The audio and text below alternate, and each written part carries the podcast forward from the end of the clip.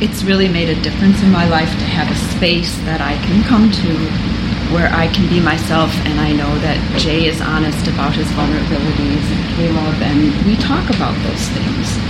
And so, um,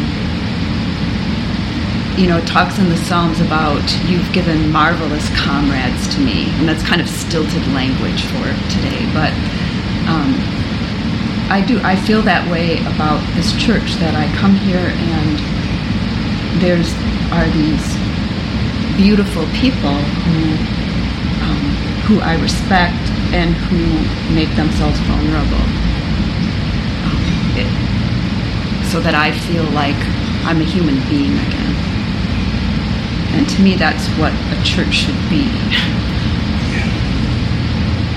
because God loves us for our humanity as we. A post Christian production.